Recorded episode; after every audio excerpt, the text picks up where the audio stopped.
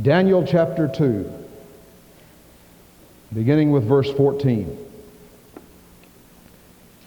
Daniel chapter 2. Maybe I, I want to ask you, please, to just ask the Lord to speak to our hearts tonight. I'm going to try to be brief, but it's difficult when we get to the book of Daniel to be brief. But I am going to try to be brief tonight, Elsie. Pray for me as I try that. In Daniel chapter 2, let's have a word of prayer together. Our Father, we pray tonight that the Spirit of God would speak to our hearts, that everyone here would sense that the Lord Jesus has spoken to us, that we've been there where Daniel stood in the long ago, and peered down through the corridor of the years. They've seen all the world shaking empires rising to power and then crumbling and ruin away. And behind it all stands that forever kingdom where all the heartaches and sorrows and tears will fade away forever. Encourage hearts tonight with this. In Jesus' precious name we pray. Amen. Reading from Daniel chapter 2, beginning with verse 17. I think two Sunday nights ago, we, two or three Sunday nights ago, we preached from chapter 1 and part of chapter 2. And we remember that Nebuchadnezzar had dreamed a dream, and he had he could not tell what his dream was, and he demanded that that dream be told. And the astrologers and the wise men did not know what it was. And so he threatened to have killed all the wise men of Babylon and to get rid of, in, that edict would have included getting rid of Daniel and Shadrach, Meshach, and Abednego. So Daniel went to his home in verse 17 and made the thing known to Hananiah, Mishael, and Azariah, his companions that they would desire mercies of the God of heaven concerning this secret, that Daniel and his fellows should not perish with the rest of the wise men of Babylon. Then was the secret revealed unto Daniel in a night vision. Then Daniel blessed the God of heaven. Daniel answered and said, Blessed be the name of God forever and ever, for wisdom and might are his. And he changeth the times and the seasons. He removeth kings and setteth up kings. He giveth wisdom unto the wise and knowledge to those who know understanding. He revealeth the deep and secret things. He knoweth what is in the darkness, and the light dwelleth with him. I thank thee and praise thee, O thou God of my fathers, who hast given me wisdom and might, and hast made known unto me now what we desired of thee. For thou hast made known unto us the king's matter. In verse 27, Daniel answered in the presence of the king and said, The secret which the king hath demanded, cannot the wise men, the astrologers, the magicians, the soothsayers reveal unto the king? But there is a God in heaven who revealeth secrets, and maketh known to the king, Nebuchadnezzar, what shall be in the latter days. Thy dream and the visions of thy head upon thy bed are these. As for thee, O king, thy thoughts came into thy mind upon thy bed what should come to pass hereafter. And he who revealeth secrets maketh known to thee what shall come to pass. But as for me, this secret is not revealed to me for any wisdom that I may have more than any other living, but for their sakes that shall make known the interpretation to the king, that thou mightest know the thoughts of thy heart. Thou, O king, sawest, and behold, a great image. This great image, whose brightness was excellent, stood before thee. The form of it was terrible. This image's head was of fine gold, its breast and its arms of silver, its belly and its thighs of bronze, its legs of iron, its feet part of iron and part of clay. Thou sawest until a stone was cut out of without hands, which smote the image upon its feet, that there were that were of iron and clay and broke them to pieces. Then were the iron, the clay, the bronze, the silver, and the gold broken to pieces together. and became like the chaff of the summer threshing floors. And the wind carried them away, that no place was found for them. And the stone that smote the image became a great mountain and filled the whole earth. This is the dream, and we will tell its interpretation for the king. Thou, O king, art a king of kings, for the God of heaven hath given thee a kingdom, power, and strength and glory. And wherever the children of men dwell, the beasts of the field and the fowls of the heavens hath he given unto thine hand, and hath made thee ruler over them all. Thou art this head of gold. And after thee shall arise another kingdom inferior to thee, and another third kingdom of bronze, which shall bear rule over all the earth. And the fourth kingdom shall be strong as iron, for as much as iron breaketh in pieces, and subdueth all things and as iron that breaketh all these shall it break in pieces and bruise. And whereas thou sawest the feet and toes part of potter's clay, part of iron, the kingdom shall be divided, but there shall be in it of the strength of the iron, for as much as thou sawest the iron mixed with miry clay. And as the toes of the feet were part of iron and part of clay, so the kingdom shall be partly strong and partly broken. And whereas thou, hast, thou sawest iron mixed with miry clay, they shall mingle themselves with the seed of men, but they shall not adhere one to another, even as iron is not mixed with clay. And in those days of these kings, in the days of these kings shall the God of heaven set up a kingdom which shall never be destroyed, and the kingdom shall not be left to other people but it shall break in pieces and consume all these kingdoms, and it shall stand forever. For as much as thou sawest that the stone was cut out of the mountains without hands, that it broke in pieces the iron, the bronze, the clay, the silver, and the gold, the great God hath made known to the king what shall come to pass hereafter. And the dream is certain, and the interpretation of it is sure. Nebuchadnezzar was king of Babylon. In 606, Babylon dis- defeated Assyria and became the great world empire. Babylon began to make skirmishes into Judah. Already Israel had been taken captive by Assyria in the year 722 BC. And those ten northern tribes had gone into oblivion and were not known, not heard of again.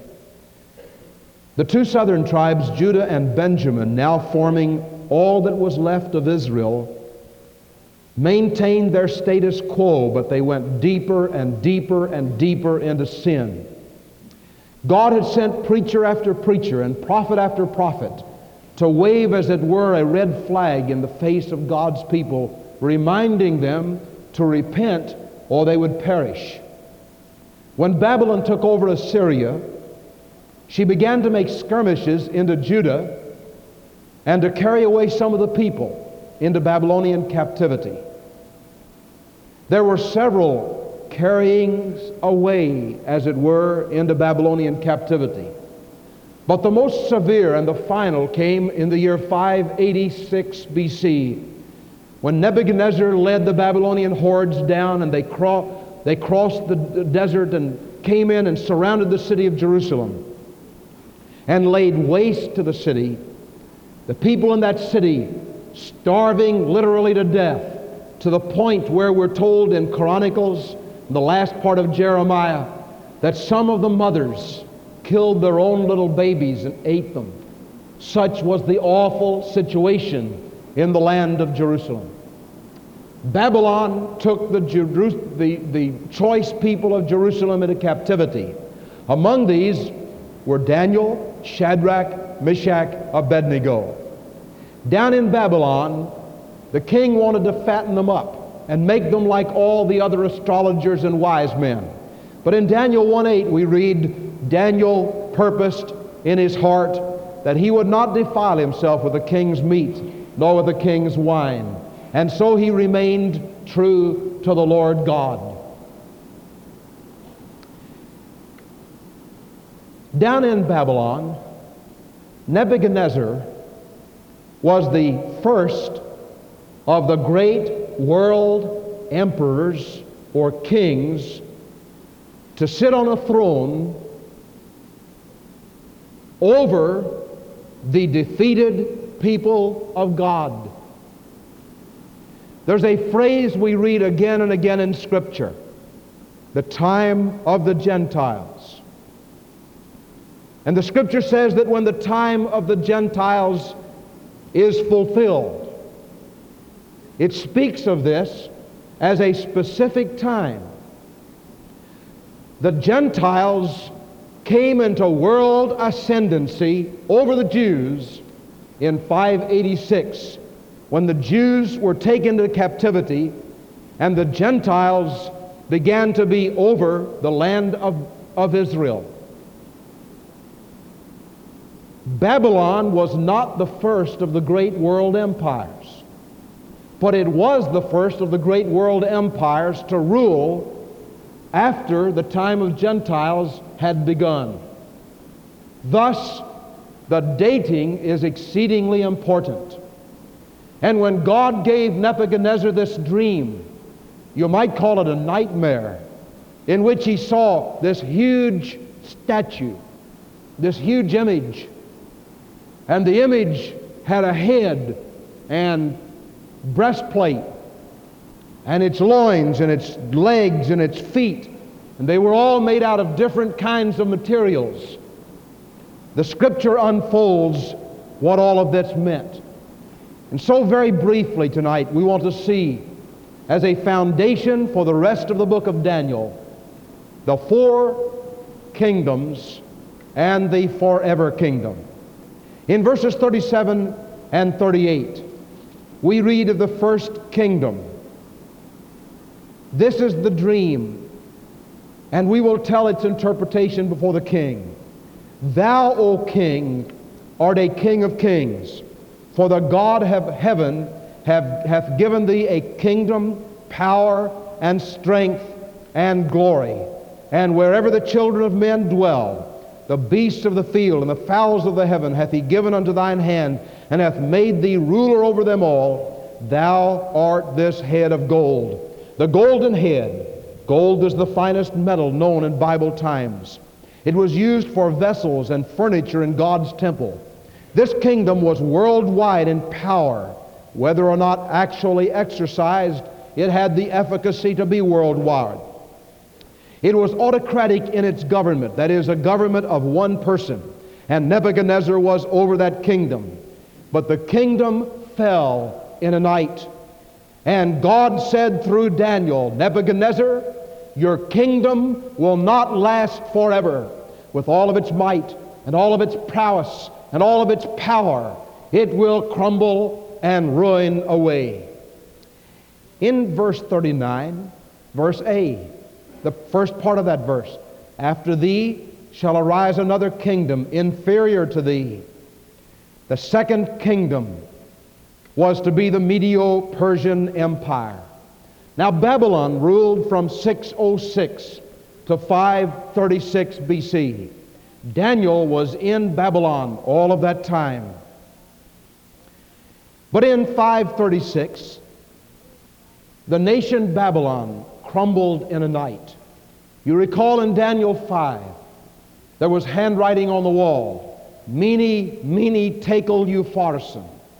Thy kingdom is divided and given to the Medes and Persians. And in that night, the mighty Babylonian empire, the head of gold, crumbled in ruin away. And the Medes and the Persians came. The Medes and the Persians were the breast and arms of silver. Now, silver is less valuable than gold, but it is harder. The kingdom was inferior, but it was much harder than Babylon. It was an oligarchical government, a government of the few. There were 120 princes, and over these there were three presidents, of whom Daniel was one. Daniel said, Nebuchadnezzar, your kingdom will fade away, and there will be another kingdom to supplant you, but even it will not last. That kingdom that supplants you will it be the kingdom of the Medes and Persians, breast and arms of silver, less valuable but harder than you. In verse 39, verse B, and another third kingdom of bronze, which shall bear rule over all the earth. This referred to the Grecian Empire under Alexander. Alexander and the Greeks ruled from 331 to 146 BC. And the Grecian Empire was the belly and thighs of bronze or brass. Now, brass or bronze or copper is less valuable than gold or silver. It was an aristocratic type of government, a government by the nobility, not the nobility of the, uh, of the, of, you might say, wealth or of people who are uh, uh, aristocrats, but rather it was a type of nobility of chief men. You remember that Alexander, raised in Greece, crossed the Hellespont, conquered all of Asia Minor, and conquered Palestine, and went over to the streets of Babylon. And tradition says he sat down on the sides of the streets of Babylon and wept because there were no more worlds to conquer, and he died at the age of 33 the same age our Lord was when he died. But this empire was not destined to last. With all of its splendor and all of its glory and all that the Grecian Empire handed down to those who came after it, the Grecian Empire was destined to fall apart.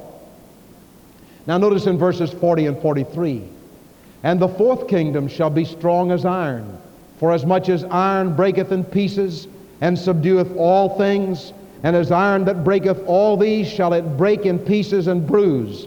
And whereas thou sawest the feet and toes, part of potter's clay and part of iron, the kingdom shall be divided, but there shall be in it of the strength of iron, for as much as thou sawest the iron mixed with miry clay. And as the toes of the feet were part of iron and part of clay, so the kingdom shall be partly among uh, strong and partly broken. And whereas thou sawest iron mixed with miry clay, they shall mingle themselves with the seed of men, but they shall not adhere one to another, even as iron is not mixed with clay. The fourth great world empire after Babylon, after the Medes and Persians, after Alexander and the Grecians, was to come Rome and its survivals. Rome came to ascendancy as a great world empire in 146 BC, and it lasted longer than the others. It lasted over 700 years until the year 637 AD when the Holy Land was taken by the Mohammedans. And the Holy Roman Empire lasted on and on beyond that until the 17th century. Now this was the empire of the legs and iron legs of iron. Iron is the cheapest of the four metals, gold and silver and bronze and then iron. The feet and toes were of iron and clay mixed. The Roman Empire conquered and controlled for hundreds of years the center of the then known world. The feet and toes are part of this kingdom and represent the ten kingdoms which shall come out of this fourth world empire on the stage of human history. This kingdom disintegrated into ten kingdoms and may be seen today in the nations that are based on the Roman law and that form of rulership. The Mohammedans occupied Jerusalem in 637 BC and they held it till 1917. But the Roman rule was imperialistic, military, ruthless, like the Nazi Germany the feet and toes, the ten kingdoms coming from this one, democracies all over the world that grew out of this one kingdom. And so we see in the interpretation of the dream that Nebuchadnezzar had in the night, an interpretation that opened, you might say, unfolded all the world empires that would come, rise to power and crumble and ruin away until one day there would come a forever kingdom. Now, this is an important encouragement to men's hearts today. Not only is it a tremendous prophetic utterance that takes us from the year 585 BC down to the year to our present age, but it is a reminder, first of all, that the kingdoms of this world, no matter how tyrannical, no matter how ugly, no matter how dark, no matter how they may treat the people, the kingdoms of this world will not and cannot last forever. Rome had its day. But when Rome began to mistreat the people of God, its days were limited. And Rome finally disintegrated into all of the kingdoms and the nations that now are, speak, you might say, the romantic languages Italy, France, Spain, and England, and all of the others. Those nations are the leftovers of the great Roman Empire. But those empires were reminded by the dream Nebuchadnezzar had and Daniel's interpretation. Those empires were not destined to last forever. But there was coming a forever kingdom, a forever kingdom that should smite the Gentile world empires and would establish the king of the kingdom of the king forever and forever.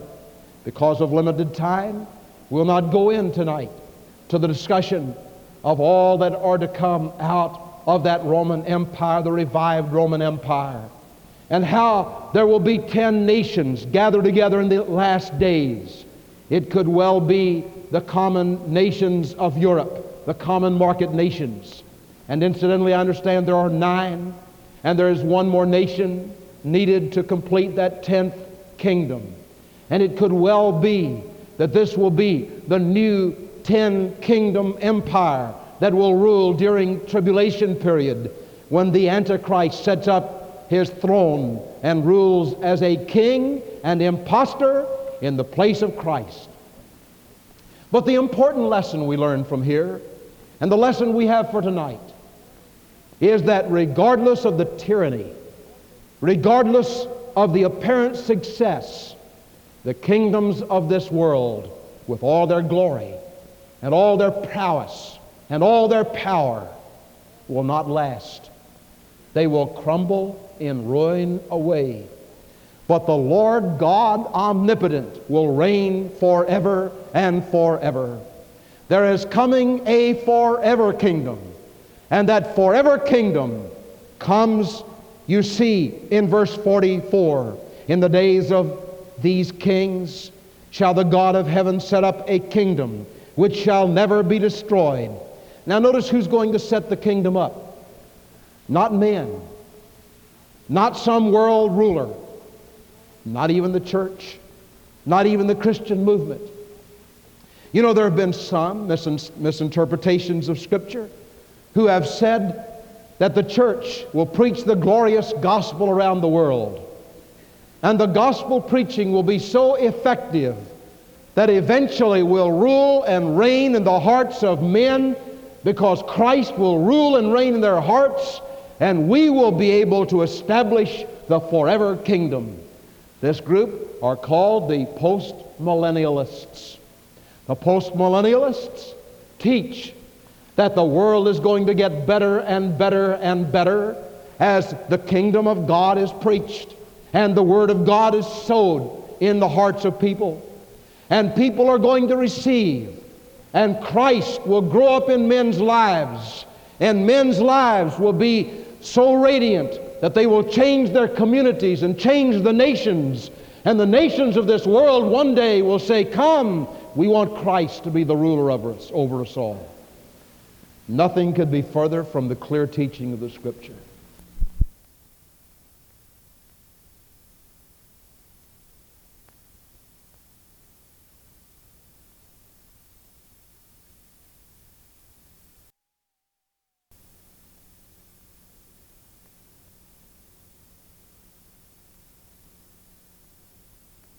Darker and darker and darker. That sin is rampant and men's hearts hate God and hate righteousness.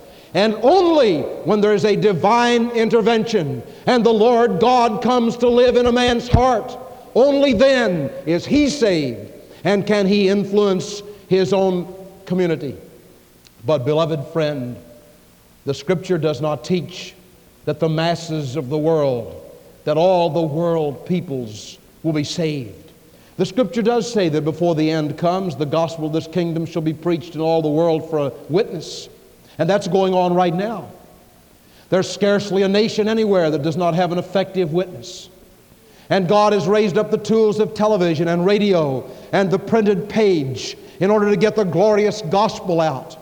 And in South America, nations are calling for America to send Bibles. Peru, Bolivia, and other nations have asked America to send Bibles. The governments of those nations have asked us to do this. While here in our own place, boards of education are saying you cannot distribute the scriptures on a voluntary basis.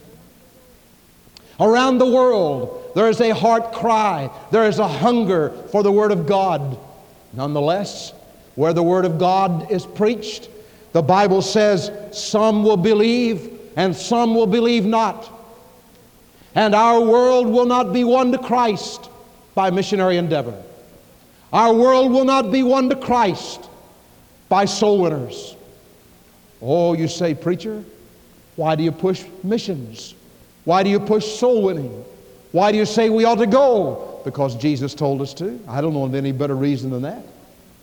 We ought to go drive those buses around the world and around our city and around and pick up people because Jesus said to do it.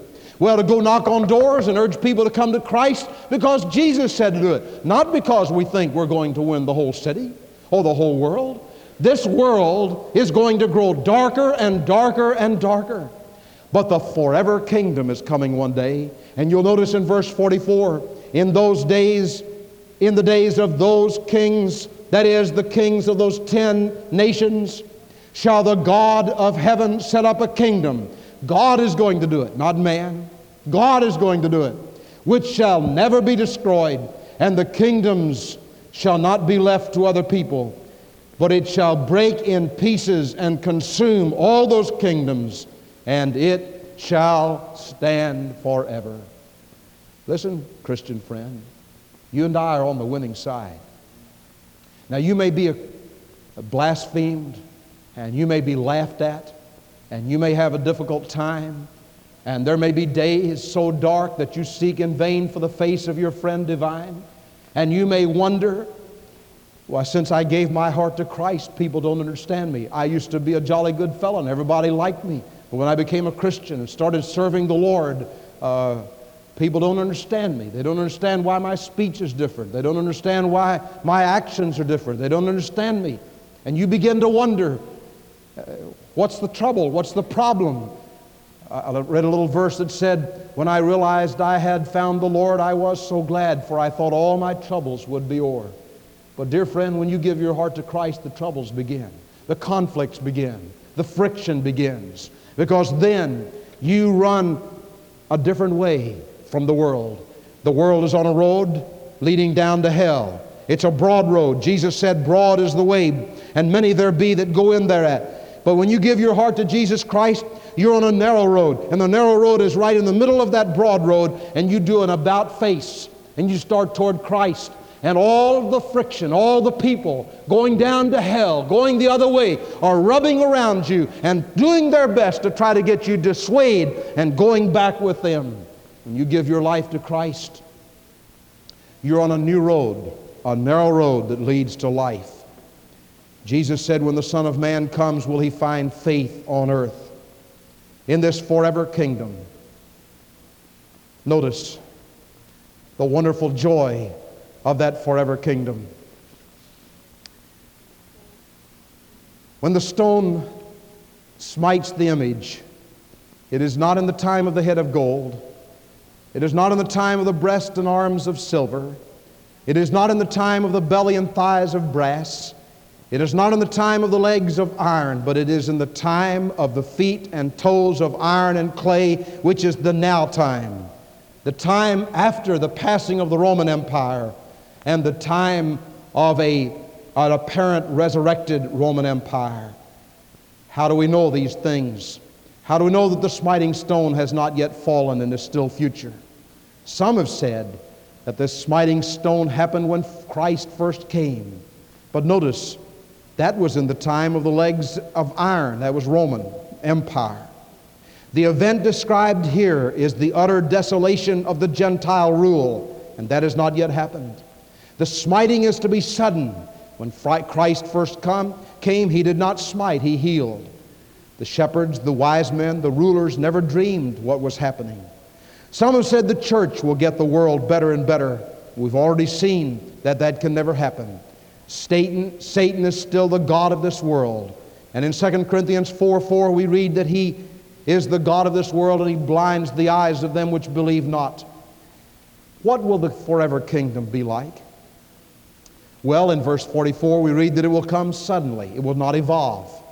Secondly, Christ will be not the Lamb, but the Lord, according to Philippians 2 5 through 11. Every knee shall bow, things in heaven, things on earth, things under the earth, that every tongue should confess Jesus Christ is Lord to the glory of God the Father. Christ will be not the Savior, but the judge, and the wrath of God will be unleashed on sin. And the scripture will be fulfilled. That is, the midnight kingdom of Satan will come to an end and there will be one king and one Lord. Listen to this. In Luke, that wonderful passage, chapter 3, verse 9 of Luke. Listen to what God says there. In Luke 3 9, now also the axe is laid under the root of the trees. Every tree, therefore, which bringeth not forth good fruit is hewn down and cast into the fire. And in Zechariah chapter 14, verse 9, and the Lord shall be king over all the earth. In that day there shall be one Lord, and his name shall be one. And in Isaiah chapter 11, verse 4, listen to what God says in that passage. In Isaiah chapter 11, verse 4, but that with righteousness shall he judge the poor, and reprove with equity for the meek of the earth. And he shall smite the earth with the rod of the, his mouth, and with the breath of his lips shall he slay the wicked. And in Revelation chapter 19, verses beginning in verse 11, and I saw heaven open, and behold, a white horse. And he that sat upon him was called faithful and true, and in righteousness he doth judge and make war. His eyes were like a flame of fire, and on his head were many crowns. And he had a name written that no man could know but he himself. And he was clothed with a vesture dipped in blood. And his name is called the Word of God. And the armies that are in heaven followed him upon white horses, clothed in linen, white and clean.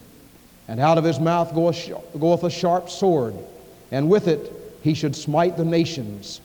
And he shall rule them with a rod of iron and he treadeth the winepress of the fierceness and wrath of Almighty God.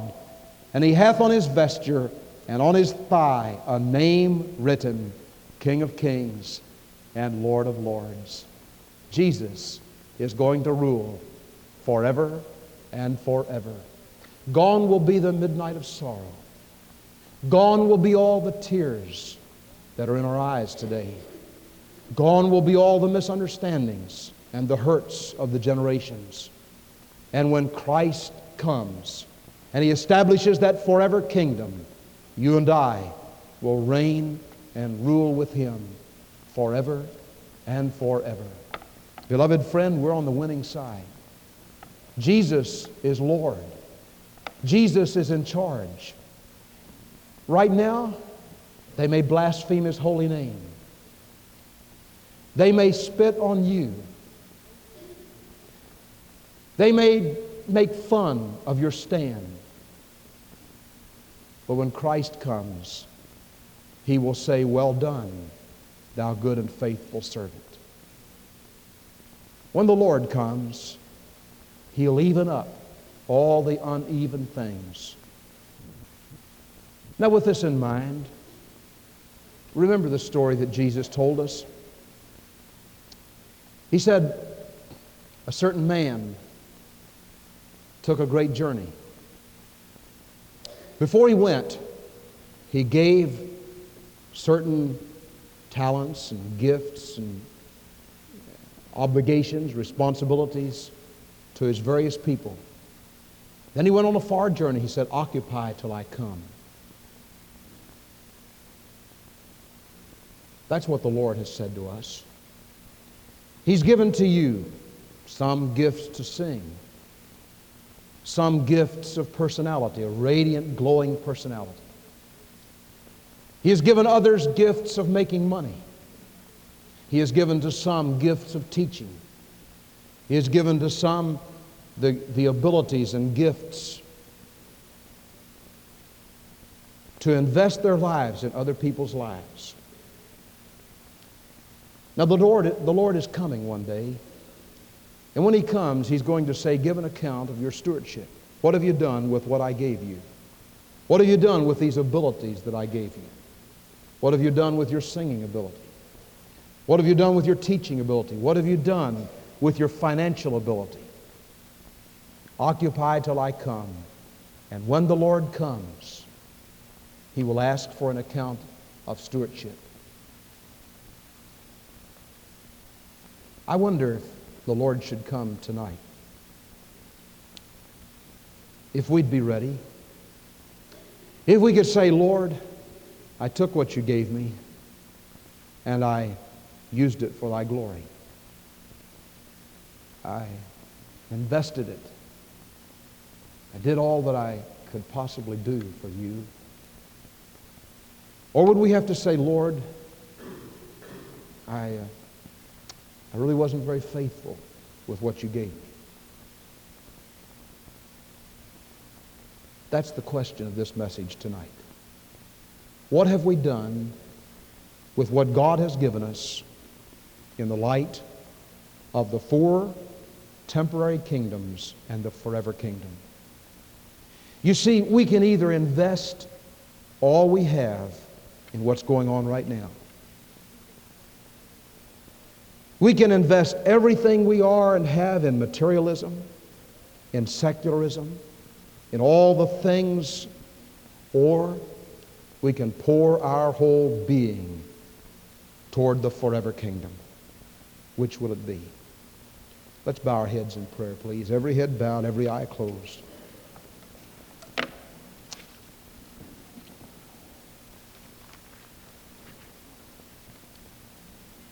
Our Father in heaven, we pray, should there be one person here tonight who is without Jesus, that the Spirit of the Lord would move upon that person's heart and draw him to Christ.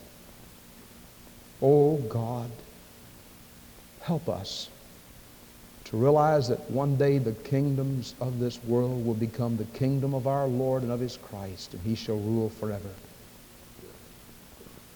Give us the realization of the truth. We're to not love the world nor the things that are in the world, but our whole love is to be poured out toward Christ.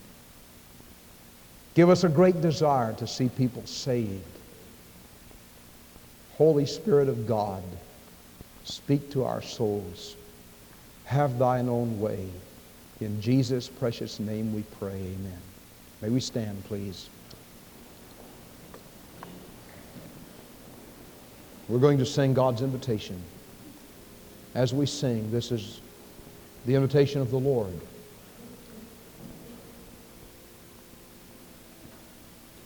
In the light of Christ's coming, what have we done with what we have? With our gifts, with our abilities, with our time, with our talents? Are they at the disposal of the Lord? Or have we held on to them are we inhabitants of the earth or are we sojourners? An inhabitor of the earth is one who settles down here, makes this earth his home, and almost everything he does is in relationship to earth. A sojourner is one who realizes his home is in heaven, that Christ is coming. One day he'll give an account of his stewardship before the Lord. And so while he has one foot on earth, he has another foot in heaven. And he's saying, Lord, I'm just a sojourner here. I want everything I do in this earth to count for eternity with eternity's values in view. Now, with that in mind, what does God want you to do for Him? There are people in this auditorium have a special gift you could give to God. Gift of your personality, gift of your time, gift of your talents. Would you offer it to the Lord? If you're here and you've never been saved, you do not know Christ as your personal Savior, you need Him. It's our prayer that you would open your heart to Jesus and trust Him as your personal Savior and Lord. God help you to do it. While we wait, while we pray, is there someone who would come this evening and say, I want to give my life to Jesus? Or I want to live a deeper life for God. I want to be what He wants me to be. I want to serve the Lord. While we pray, while we wait, would you step out for God?